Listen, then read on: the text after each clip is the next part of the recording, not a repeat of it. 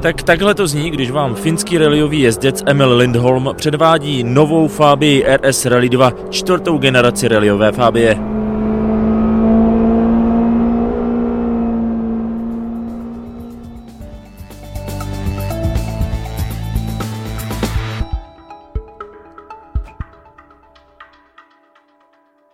Když se teď podíváte na hodnocení světového šampionátu v rally v kategorii VRC2, najdete tam tři jezdce na voze Škoda Fabia Rally 2 Evo.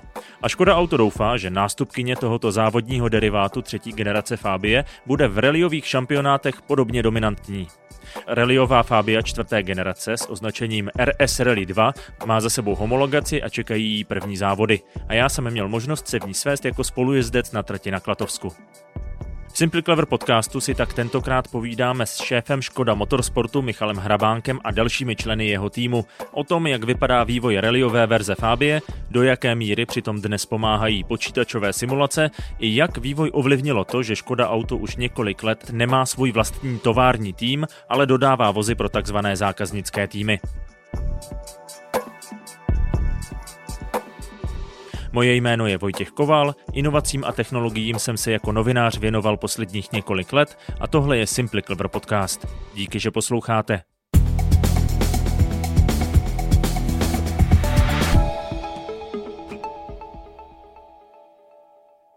My teď vlastně stojíme u té nové Fabie RS Rally 2, očesené vlastně na, tu, na úplný základ, na tu karosérii. Tak popišme, co je to za vůz. Jak jste začal, je to Fabie čtvrté generace a tohle je konkrétně teda náš model Fabie SLI 2, připravený pro automobilové soutěže, dá se říct následník Fabie LI 2 Evo. A auto teda vychází, jak už jsme tady zmínili, z té čtvrté generace sériové Fabie, která byla představena v loňském roce. A vlastně to, na co se koukáme, tak je karoserie v té definitivní podobě a protože to je soutěžní vůz, tak ta karoserie je vybavena bezpečnostním rámem, jak tady můžeme vidět. Ale samozřejmě eh, jsou tady i velké změny, protože to sériové auto je auto s předním pohonem, když to Fabia Serie 2 je automobil s pohonem 4x4. Čili to znamená, že zejména ta střední část podlahy, ten tunel je upraven a pak je zcela modifikována zadní podlahová část vozu, tak tak, aby se tam dala umístit nejenom bezpečnostní nádrž, ale zejména to ústrojí pohonu, znamená pohon i zadních kol se zadním diferenciálem. Takže to jsou asi ty nejvýraznější změny, co tady ještě můžeme vidět, tak mimo toho bezpečnostního rámu, nebo té takzvané klece, tady můžeme vidět i výplně takzvané pedinky, které opět zvyšují ochranu té posádky, zejména při bočním nárazu. Ono to auto samozřejmě zvenku musí připomínat tu čtvrtou generaci Fabie. Je ale pravda, že tak, jak jste to zmínil, i konstrukčně, i různými prvky se to liší poměrně hodně. Tak můžeme nějak ve stručnosti popsat vlastně, jakým způsobem se takovýto derivát závodní vyvíjí? Protože mě by vlastně zajímalo, jak když se rozhodne, že to tedy přijde, nová generace, tak uděláme i novou generaci té rallyové Fabie. Tak co to znamená? Že vám kolegové z vývoje přidají balíček dat a tady si s tím hrajte kluci? Tak ono to celé začíná tím, že my musíme přesvědčit naše okolí a vedení firmy, že to má smysl opět pokračovat v tom závodění, v tom soutěžním sportu a ten projekt si jakoby vybojovat, ale díky těm, si myslím, dosavadním úspěchům, takže to nebylo zase tak složité a víceméně se automaticky počítalo s tím, že když přijde nová generace Fabie, takže z ní opět uděláme ten soutěžní derivát. Určitě tu práci jsme měli možná oproti minulosti maličko usnadněnou, protože vlastně už to sériové auto, eh, když ho porovnáte s tou předchozí generací, tak je trošku vyšší, jakoby rozkročenější. Samozřejmě třeba maximální šířka toho vozu 1820 mm je definována předpisem, takže tam jsme to auto nemohli dále eh, rozšiřovat. Nicméně si myslím, že díky tomu, že to auto je větší, tak eh, možná to rozšíření nepůsobí tak násilně a aspoň ty prvotní názory jsou, že to auto působí opravdu velice sympaticky, že to je eh, dobrá kombinace mezi rychlostí nebo řekněme takovým opravdu sportovním dojmem, ale i elegancí, vyvážeností. Ale to je to, co každý vidí z vnějšku, té práce designérů, kteří určitě odvedli jakoby super job. Co se týká ale potom těch vlastních konstrukčních činností, tam už těch, eh, řekněme, úprav je hodně a vlastně celá ta kategorie je o tom, že některé díly musí zůstat stejné, sériové, některé se modifikují tak, aby umožnili mm, tu celkovou úpravu, která je předepsána a některé jsou úplně nové. Takže i na té karoserii vlastně se setkáváme s díly, které jsou jednak jedné z toho sériového auta, pak tam jsou nějaké, které jsou třeba nějakým způsobem ořezané, modifikované a pak tam jsou další, jak už je to třeba ten zmiňovaný tunel nebo i eh, ta zadní část vozu, eh, které jsou teda specifické pouze tady pro to auto a dělají se jenom tady pro tu eh, 2. No a když jsem zmiňoval ten bezpečnostní rám, takže ten má funkci nejenom eh, ochránit posádku v případě kolize, ať už je ta kolize jakákoliv, ať už je to čelní, boční nebo nějaký kombinovaný náraz, nebo i eh, přetočení vozu, ale významným způsobem ovlivňuje i tuhost toho automobilu, to zní tuhost a vlastně je základem pro ty dobré jízdní vlastnosti, protože vlastně do těch kotvících bodů toho bezpečnostního rámu je zakotveno, je, je, je upevněn i podvozek přední a zadní nápravnice a vlastně i i úchyty tlumičů, takže to celé je základem toho, že to auto vlastně díky tomu získá opravdu tu tuhost, která od něj je vyžadována. To znamená, dalo by se říct, že vlastně ten postup je opačný.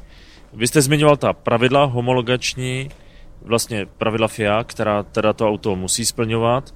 To znamená, že vlastně vy si spíš, jestli já si to trochu překládnu do laického jazyka, že vlastně spíš si postavíte ty parametry, nebo ten RAM a podobně, tak aby to všechno splňovalo dle nějakých parametrů. V úvozovkách se to osadí těmi díly, které tam musí být sériové nebo shodné s tím sériovým vozem a pak se to teprve dokrášluje tak, aby to vypadalo jako ta Fabie. Ano, je to o spoustě kompromisů a samozřejmě tam, kde ta pravidla jsou volná, kde nám umožní eh, dělat nějaké zásadní změny, tak je chceme udělat, ale eh, vždycky dříve či později dojde k nějakému kompromisu a zde si myslím, že jsou velice důležité ty naše zkušenosti z minula, že když tak víme, co co, eh, co bychom měli upřednostnit, nebo naopak, eh, o co hold nemá smysl usilovat a eh, ve finále potom, i když třeba změníme polohu agregátu řádově o několik málo milimetrů, tak víme, že to potom na ty finální jízdní vlastnosti toho auta může mít velký vliv.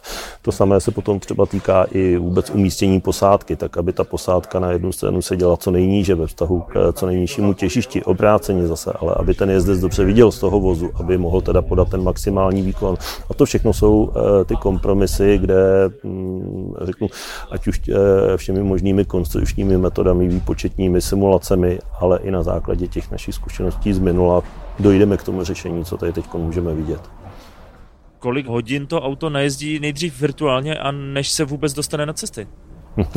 tak eh, na to vám nedokážu teda přesně odpovědět, to jste mě zaskočil. Eh, minimálně odpovím na to tak, že určitě jsme se tím nezaobírali až nyní u tohoto projektu a že ten podíl toho virtuálního vývoje, simulací eh, a výpočtu je vždycky model od modelu větší a větší. Takže určitě si myslím, že jakoby tomu teoretickému vývoji jsme se tady věnovali mnohem více než u toho předcházejícího auta a vždycky je určitě dobré, když v rámci těch simulací a výpočtů tam můžete dodat i co nejvíce konkrétních údajů nebo hodnot, co máte z minulosti. Ale eh, jednoho dne prostě to auto je hotové a je potřeba přistoupit k těm skutečným měřením a potom zejména k těm skutečným testům, protože vlastně i ti eh, naši zákazníci, jezdci soutěží se skutečným autem a ne s nějakým virtuálním souborem někde jenom na obrazovce počítače. Takže eh, takový ten přechod, řekněme, z toho počítače na tu testovací trať je velice důležitý a víceméně vždycky to máme zhruba rozděleno, takže eh, jeden rok trvá ten vývoj, včetně výroby prvního prototypu a potom je dobré, když těch následujících 12 měsíců s tím autem získáváme ty praktické zkušenosti, eh, ty přenášíme zpátky a tam, kde vidíme, že se ještě něco nechá zlepšit nebo nefunguje to tak, jak jsme chtěli, tak je ještě možnost eh, to upravit, zlepšit.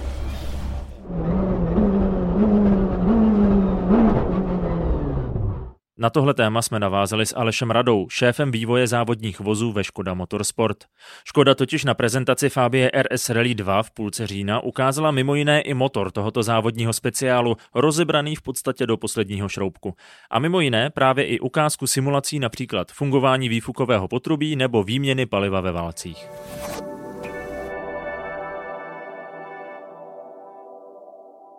My tady vlastně sedíme u takové výstavky složené ze dvou motorů.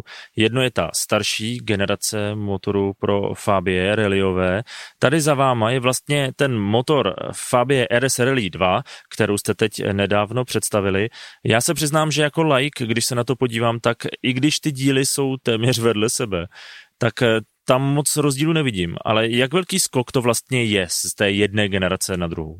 No tak máte pravdu, že tady ta výstava připomíná takovou tu zábavnou hru Najdi devět rozdílů ze dvou obrázků.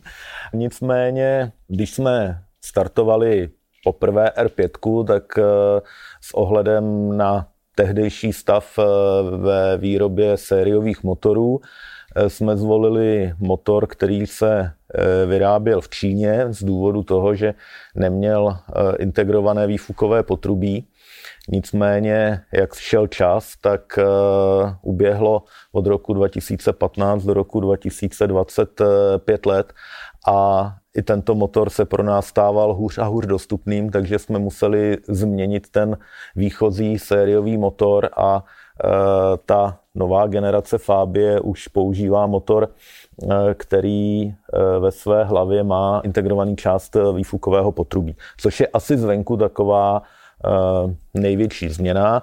Jinak pořád je to eh, motor, který je založený na litinovém bloku, který se používá v sérii VW Group pro motory buď 1.8 nebo 2 litry. A eh, když se na ty bloky podíváte, tak tady pro srovnání mm, jsou dost blízké, když samozřejmě i v některých detailech se ty bloky liší. Takže největší změnou bylo vymyslet, jak na tu v uvozovkách novou hlavu nasadit eh, turbodmychadlo. Pak se pracovalo i s dalšími eh, detaily na, na motoru. Jeden z detailů je třeba to, že jsme lehce modifikovali vrtání. Na nové generaci toho motoru je ten průměr válce větší, než byl eh, v předchozí verzi.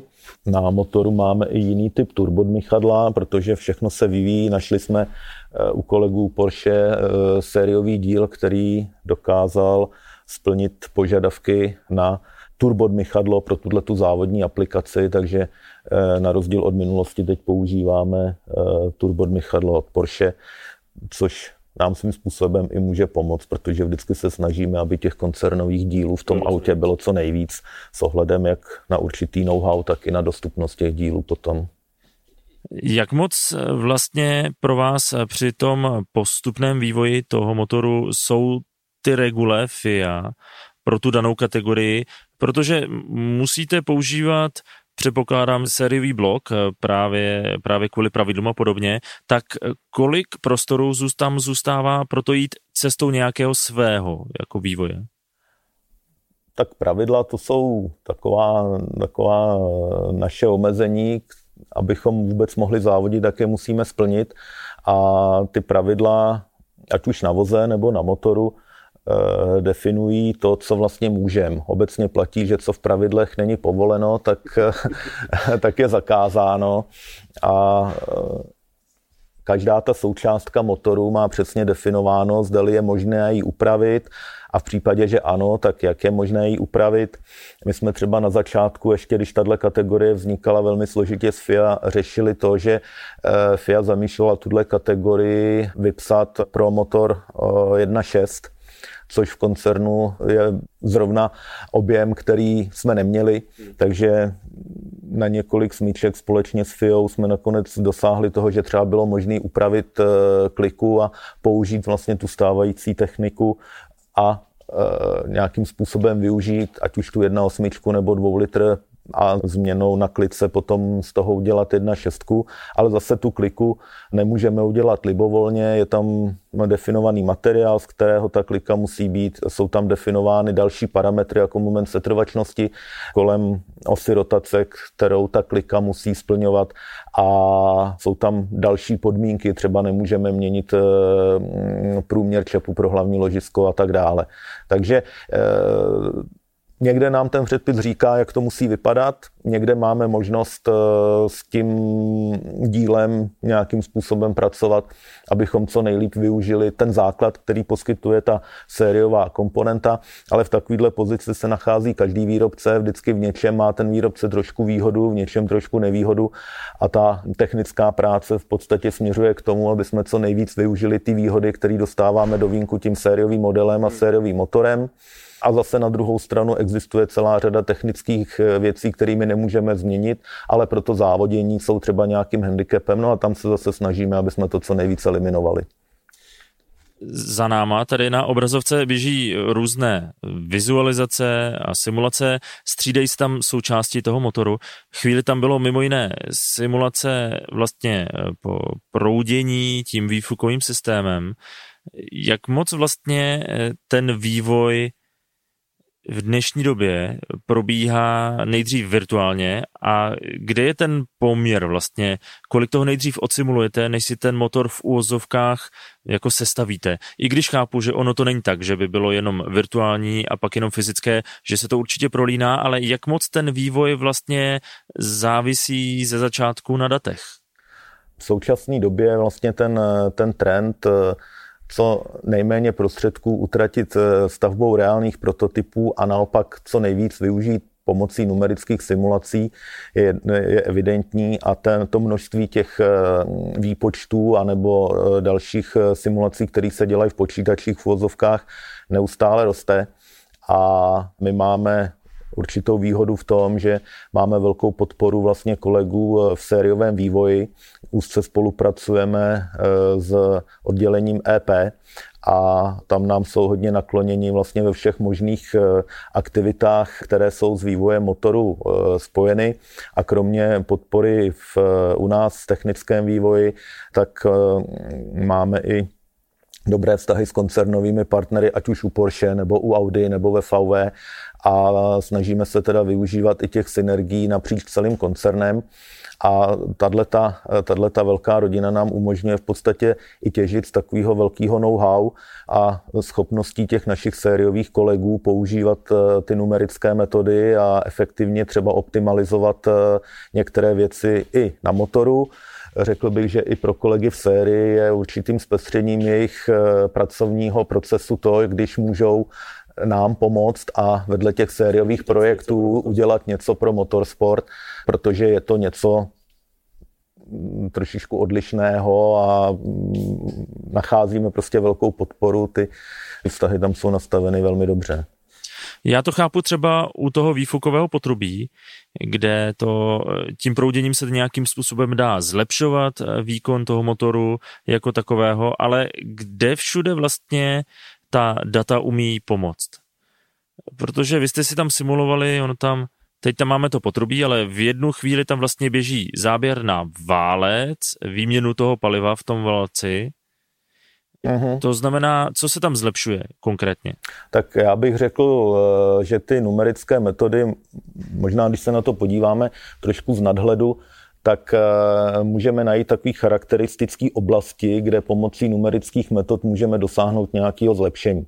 První oblast jsou veškeré pevnostní výpočty, kde každá ta mechanická komponenta v průběhu používání na závodním motoru je vystavená nějakým silám, nějakým momentům, nějakému teplu, a pomocí těch numerických metod, protože na základě zkušeností už máme nějakou představu, jak ty zatěžovací stavy vypadají, tak pomocí těch numerických metod můžeme podstatně efektivněji optimalizovat třeba hmotnost té součástky, nebo můžeme se zamýšlet nad tím, jak tu součástku udělat tak, aby její životnost v vozovkách spolehlivost eh, byla na té potřebné úrovni. Takže jedna věc jsou pevnostní výpočty, potom to jsou třeba výpočty, které jsou zaměřeny na chlazení, na výměnu, na výměnu tepla, protože ten spalovací motor produkuje kromě práce i teplo, na druhé straně máme chladič, to teplo je potřeba vlastně z motoru prostřednictvím vodních chladičů odvést.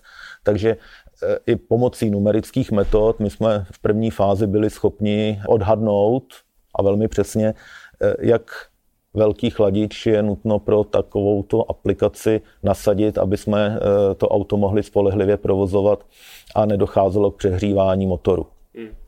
A to, co vy jste tady zmiňoval, to jsou vlastně výpočty možná jedny z nejsložitějších, a sice proudění od vzduchového filtru až, až k výfuku, eh, což je taková komplexní úloha, kde pomocí numerických metod jsme schopni simulovat eh, proces, jak nejefektivněji naplnit spalovací prostor, jak geometricky vytvarovat třeba kanály v hlavě, ať už na sání nebo ve výfuku, tak aby došlo k optimálnímu smíchání toho paliva, které se vstřikuje vlastně do spalovacího prostoru se vzduchem a, k co nejefektivnějšímu schoření takovéhle směsi a pak zase odvedení té směsi směrem do výfuku a tam máme turbodmychadlo, takže ta úloha je potom ještě o to komplexnější, že to turbodmychadlo musí pracovat v tom pracovním bodě, kde má nejvyšší účinnost. Vy jste naznačoval na začátku cílem těchto výpočtů když to zjednoduším, je přesně to, abyste si vlastně, když zůstaneme u toho výfukového potrubí, nemuseli vyrábět x prototypů, ale vyrobíte si menší množství, ideálně, v ideálním případě jeden, a pak se vlastně jenom testuje, jestli ty výpočty byly správné, jestli to vlastně jako projde tím, eh, tím fyzickým testováním, jestli to vydrží, jestli to má ty dané parametry a podobně a už se vlastně to z velké části ověřuje. Máte pravdu, v podstatě eh, dřív, když jsme začínali, tak eh, když zůstaneme u toho výfuku, tak eh, vlastně k vyhodnocení nějakého, nějakého nápadu bychom potřebovali několik variant, pět, šest kusů výfuku k tomu, aby jsme postupnou výměnou na motorové brzdě zjistili, jestli ten výfuk z pohledu výkonnosti toho motoru něco přináší. V okamžiku, kdy máme k dispozici numerickou metodu, tak můžeme třeba výpočtově vyhodnotit vyhodnotit eh, dvě nejlepší varianty, které potom eh, zrealizujeme hardwareově a ověříme výsledek eh, na zúženém počtu prototypů. A to je největší výhoda potom s využitím té numerické metody.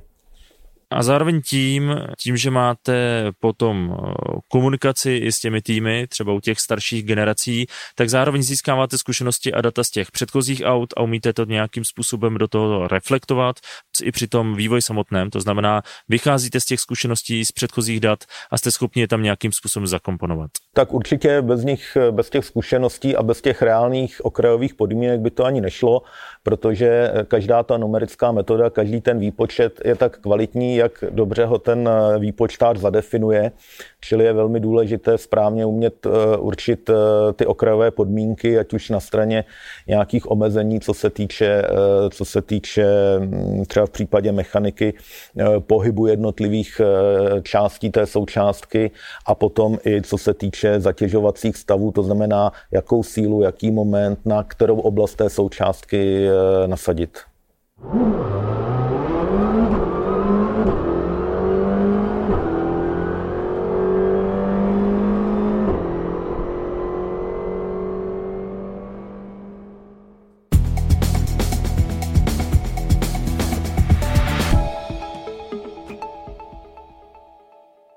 Ta předchozí generace té rallyové Fabie je velmi úspěšná, ale už to je, už to jsou zákaznické vozy. Vlastně už to není škodovácký tovární tým, je to při tom vývoji nějaký rozdíl, že vlastně musíte připravit auto, které bude, a teď se zeptám laicky, jako univerzálnější, tak aby ty týmy s tím mohly nějakým způsobem dál pracovat, nebo to v tom vývoji jako nehraje roli? Nepřísluší mi hodnotit otázky, ale otázka, když jste ji nazval laickou, tak je eh, naprosto správná a logická.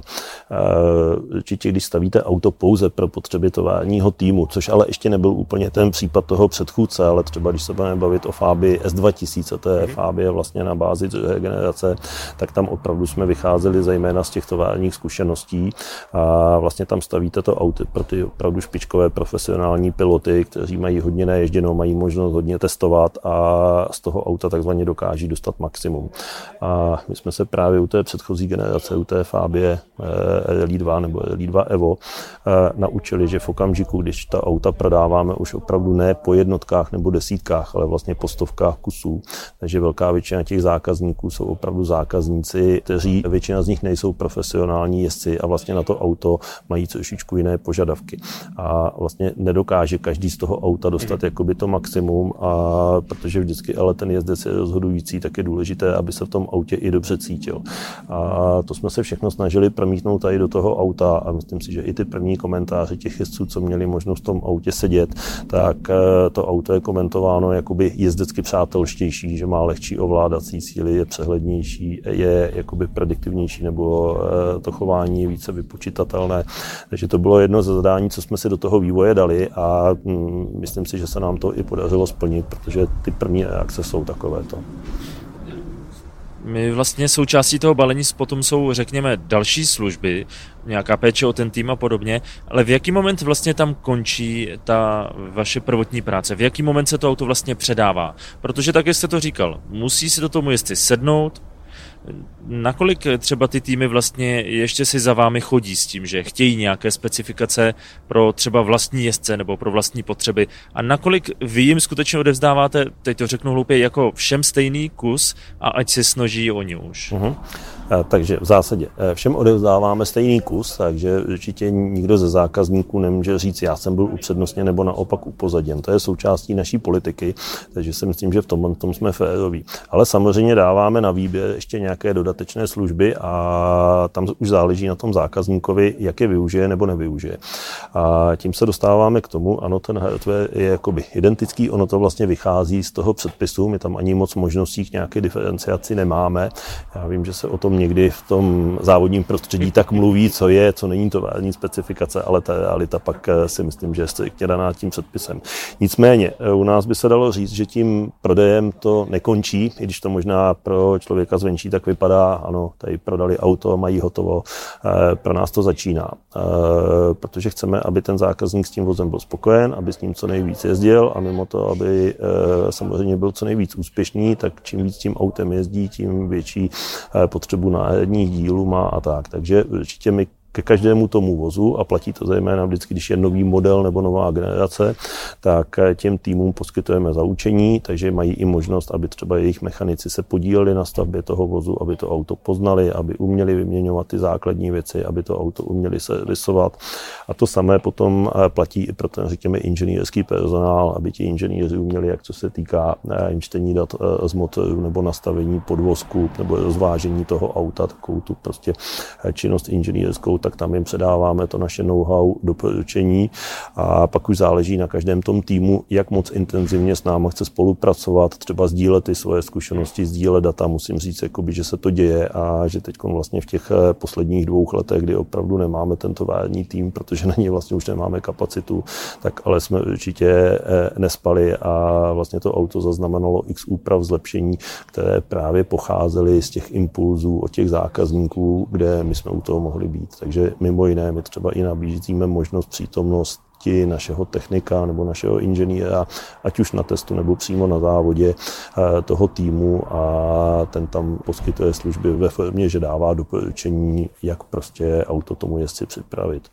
Já zároveň předpokládám, že pro vás je i zajímavé být potom u těch závodů, u těch testů a tedy, protože samozřejmě přitom vzniká obrovské množství dat, které jsou eh, využitelné při tom dalším vývoji. Je to, je to přesně tak, jako určitě uh, se o tu zpětnou vazbu nechceme uh, donut, ochudit a tam prostě kde to je možné a kde ze strany toho zákazníka ten zájem je, tak to využíváme a myslím si, že stejně tak jako v minulosti ty poznatky získané továrním týmem se promítaly do každého dalšího potom eh, vyrobeného auta, tak stejné to je vlastně i teď v rámci toho zákaznického programu, protože mm, ty poznatky z těch skutečných soutěží eh, jsou nenahraditelné, nemůžete všechno jakoby Nejde natestovat, všechno takže to, takže mm, tam si myslím, že aktivně jsme, ten náš personál je na těch závodech závodech vidět, ať už to jsou závody mistrovství světa Evropy nebo regionální šampionáty. Takže si myslím, že máme jakoby dobrý přehled a vlastně i každý víkend monitorujeme pohyb všech těch vozů, jejich výsledky a i problémy, tak abychom jim mohli do budoucna předcházet.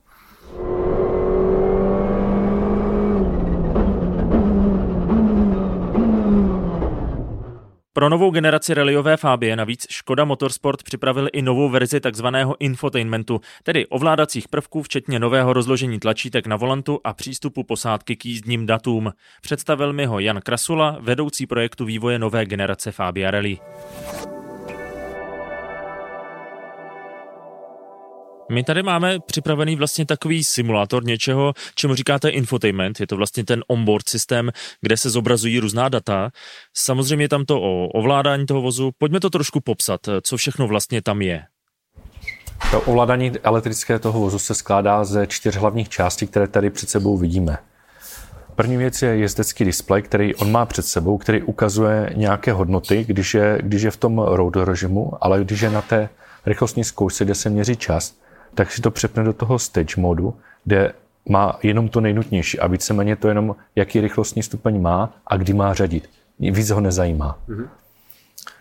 A potom jezdec má k dispozici tady ten panel, který má na volantu a je vlastně schopný, aniž by pustil ruky z toho volantu, ovládat eh, ty nejnutnější prvky, které jsou tady v té horní eh, části. To znamená, dokáže si tady ostřiknout, eh, setřít, měnit rychlost stěračů, změnit mapu na motoru, anebo zapnout extra lighty, po případě konfigurace extra lightu, pokud vyjde třeba do mlhy nebo, nebo něco podobného. Dokáže tady odstartovat launch strategii a zapnout a vypnout ty dálková světla. Další tak ty body jsou tady kvůli tomu, aby to bylo pro ně příjemnější a samozřejmě uprostřed startovací tlačítko. To, že to je ve prostřed, není náhoda. V momentě, kdy on udělá nějakou chybu, přetočí se a motor mu zhasne, střed je pořád střed, nemusí přemýšlet, když se to někam otočí. Proběhlo několik smíček, než jsme se dostali tady do té fáze, tím, že máme několik testovacích pilotů, každý má, každý má svoje uh, preference, nebylo vůbec jednoduché najít uh, optimum tak, aby s tím byli všichni spokojení. Hmm. Zároveň, jestli můžu tak vlastně najít to optimum, tak jak říkáte, ten řekněme kompromis je vlastně poměrně důležité, protože tím, že to jsou vozy potom pro zákaznické týmy, tak vy musíte dodat něco, co je vlastně v nějakém, jako řekněme, ideálním stádiu. Nemůžete mít, kdyby to byl tovární tým, tak budete mít pro jednoho jezdce, dejme tomu, jednu variantu volantu, pro druhého variantu. Toho, Přesně tak by to bylo. bylo. Přesně tak by to bylo a tak to v minulosti bylo, když jsme byli tovární tým, tak každý ten jezdec měl svou specifikaci, velice odlišnou a byl s, byl s ní spokojený tady bylo opravdu těžké najít, eh, najít eh, nějaký kompromis, protože eh, někdy ty požadavky jsou přesně opačné a proto se musela najít verze, která vlastně vyhovuje všem a, a dokáže s ní každý jet. Další nový díl v tom infotainmentu je display. My jsme v minulém autě samozřejmě display měli, ale byl o hodně menší, s menším rozlišení a měl méně funkcí. Tento je o hodně větší a ta kvalita toho obrazu je daleko větší. To znamená, že ty informace, které na něm jsou zobrazené, jsou přehlednější. Tím, že pro toho jezdce je ten eh, displej relativně daleko, tak je jednodušší eh, vidět. Taky při té dynamické jízdě, eh, hlavně na šotoli, někdy to auto prostě skáče a tak dále, všechno se třese, je pro ně jednodušší čistý informace, ale normálně během jízdy by se na ně dívat neměl, pouze pokud je tam nějaký problém nebo, nebo se něčeho bojí a naopak eh, spíš ten spolujezdec by měl kontrolovat, pokud se něco děje. A poslední novinkou je central panel, který se nachází mezi pilotem a spolujezdcem, takže na ně můžou oba dva došáhnout. Ten je koncipovaný tak, že je o hodně menší než ten v tom minulém autě. My jsme měli z toho minulého auta feedback od posádek a od našich klientů takový, že když jste hlavně kopilot, někdy jste malý, někdy jste velký, to znamená, že sedíte moc vepředu, moc vzadu, tak je prostě problém došáhnout na všechny ty tlačítka. To jsme se snažili vyřešit tím, že jsme ho udělali spíš jakoby podélnější, tím, že jsme přesunuli spoustu tlačítek na ten volant, tak bylo jednodušší ho zmodifikovat a některé ty tlačítka ušetřit. A udělali jsme to tak, že ty mechanická tlačítka jsou funkce, které on dokáže najít pohmatu i v té rukavici a zapnout je, pokud je potřebuje, nebo ten kopilot. Plus jsme ten centrál panel vybavili dotykovým displejem, kde můžeme měnit ty jednotlivá tlačítka podle toho, v jakém modu se, se nachází. V tom displeji je zároveň i menu. Přes to menu dokáže ten jezdec nebo ten spolujezdec některé drobné věci v tom voze nastavovat. Po případě se dostane do tohle servisního menu, kde je více informací, které třeba pošle svému inženýrovi, pokud je nějaký problém a snaží se mezi těma RZM ten problém vyřešit, tak jsou tady různé testy tak, aby se ten problém dal rychleji vyřešit a ten inženýr ho pak třeba dokázal navést, běž na motor a tam prostě pohybeš s konektorem na tento, na tento senzor a tím by se to mělo vyřešit. To znamená, ten směr vlastně vývoje takových systémů je logicky tím pádem jakási větší uživatelská příznivost, tak aby prostě podle toho, jaká posádka tam sedne, tak aby to prostě pořád bylo v nějakém jako plus minus ideálním rozmezí, aby to bylo opět univerzální. Určitě je to jako ten hlavní cíl, aby jednak to bylo jednoduché, přehledné, aby když kdokoliv si do toho sedne mohl, uh, mohl to auto obsluhovat, aby, aby vlastně všechno bylo uh, jasné a, jak jste říkal, nebylo to zaměřené na jednoho člověka, ale nějaký kompromis pro všechny. Ale zároveň, aby tam byla všechna nutná data, jak pro tu posádku, tak pro ten tým vlastně, který to sleduje z toho zázemí. Ano, a nejenom nutná data, my jsme se snažili přemýšlet, jak té posádce celkově na té rally ušetřit uh, nebo pomoct. Jedna, jeden z těch fenoménů poslední doby je dívání se na onboardy, kdy ta posádka třeba uh, projede průjezd jednou, jednou RZ a odpoledne jede ten samý průjezd, tak uh, teďka jednu novinku, kterou jsme tady přidali, je, že můžete vytáhnout kartu z onboardové kamery, ji tady z boku a potom přes ten display si přehrát tu RZ, vy slyšíte tu komunikaci, kterou jste měli ve sluchátkách, takže ten jezdec pořád slyší ty, ty noty, které mu uh, četl ten spolujezdec, může se na to dívat, aby si to třeba lépe zapamatoval, anebo najdou místo, kde udělali nějaký problém, kde, kde ty poznámky nebyly stoprocentně správně a můžou to najít a opravit je třeba do příštího průjezdu. Jasně nějaká opakovatelnost dat vlastně na základě toho, že si to prohlédnou a pokusí se to projet ideálně stejně nebo z něčeho se poučit.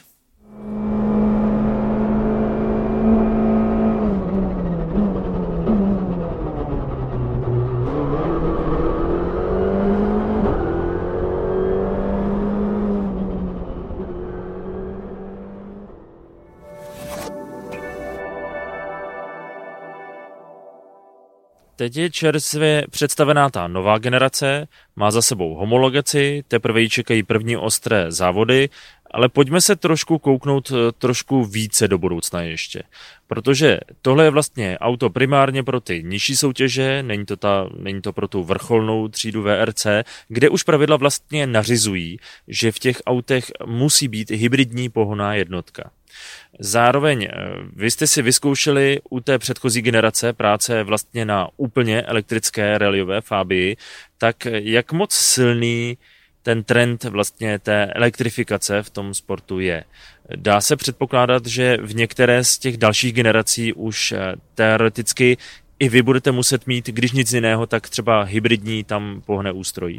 Tak eh, pokud řekněme ta vlastně legislativní situace nebo předpisy v oblasti sériových vozů budou pokračovat tak, tak, jak nám je v tuto chvíli prezentováno, tak eh, je opravdu otázkou času, jako koho vlastně eh, za, řekněme, třeba 10 let bude to auto s tím spalovacím motorem zajímat. To, jestli je to dobře nebo špatně, to asi teď nám nepřísluší komentovat, ale my bychom určitě nechtěli zaspat a proto, tak jak jste zmínil, jsme vlastně už i tu předešlou Fáby, jsme si v rámci takového vývojového cvičení ve spolu spolupráci s firmou Chryslem eh, vybavili bateriovým pohonem, takže plně elektrické auto. Viděli jsme, že to může fungovat, že to hm, prostě je zajímavé, že to určitý způsob eh, nebo určité řešení do budoucna může být. Eh, co samozřejmě jde proti tomu, tak jsou náklady, které v tuto chvíli ty technologie toho elektrického pohonu, ať už baterie nebo elektromotory, tak to není nic levného a myslím si, že v tuto chvíli je to pro 99% těch zákaznických týmů vlastně nedostupné, neakceptovatelné. Nicméně, tak jak se ty technologie budou rozšiřovat, tak se nechá počítat s tím, že i ty ceny nebo náklady půjdou dolů, ale já si nemyslím, že by tady pro tu kategorii, která je zákaznicky orientovaná, že by to bylo v nějakém krátkodobém horizontu takhle, co mám možnost se bavit i s ostatními výrobci, tak jsou stejného názoru a hlavně stejně to vidí FIA a tuším v tuto chvíli do roku 2025 nebo 2026 a vlastně předpokládá tady tu kategorii Elite 2 bez změny, což je určitě dobré, protože ta stabilita vždycky eh, je potřeba. Nicméně to neznamená, že v těch následujících třech, čtyřech letech člověk nebude nic dělat, takže určitě budeme to sledovat a určitě máme třeba zájem na tom i tuhle zatím poslední generaci vybavit nějakým alternativním pohonem, ať už by to bylo nějaké hybridní řešení nebo čistě elektrické. Takže myslím si, že tady všichni výrobci, všechny týmy to musí sledovat a občas si nějaké takovéto konstrukční nebo vývojové cvičení udělat, protože z toho pak eh, všichni získáme nejvíc poznatků.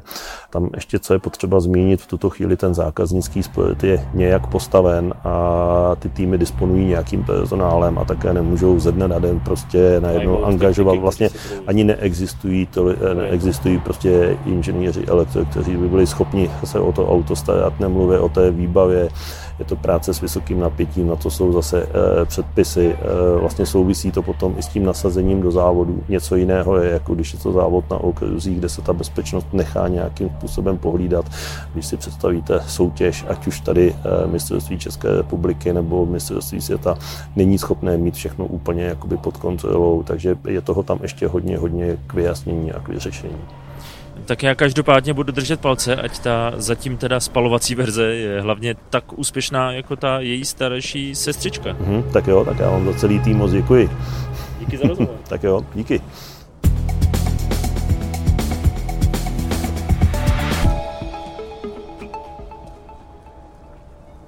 To je z dnešního Simply Clever podcastu všechno. Pokud byste si novou Fabii RS Rally 2 rádi i prohlédli, najděte si na YouTube videoverzi našeho podcastu nebo si otevřete skoda-storyboard.com, kde jsou i fotografie nového rallyového speciálu. Další díly Simply Clever podcastu pak hledejte na simplycleverpodcast.cz.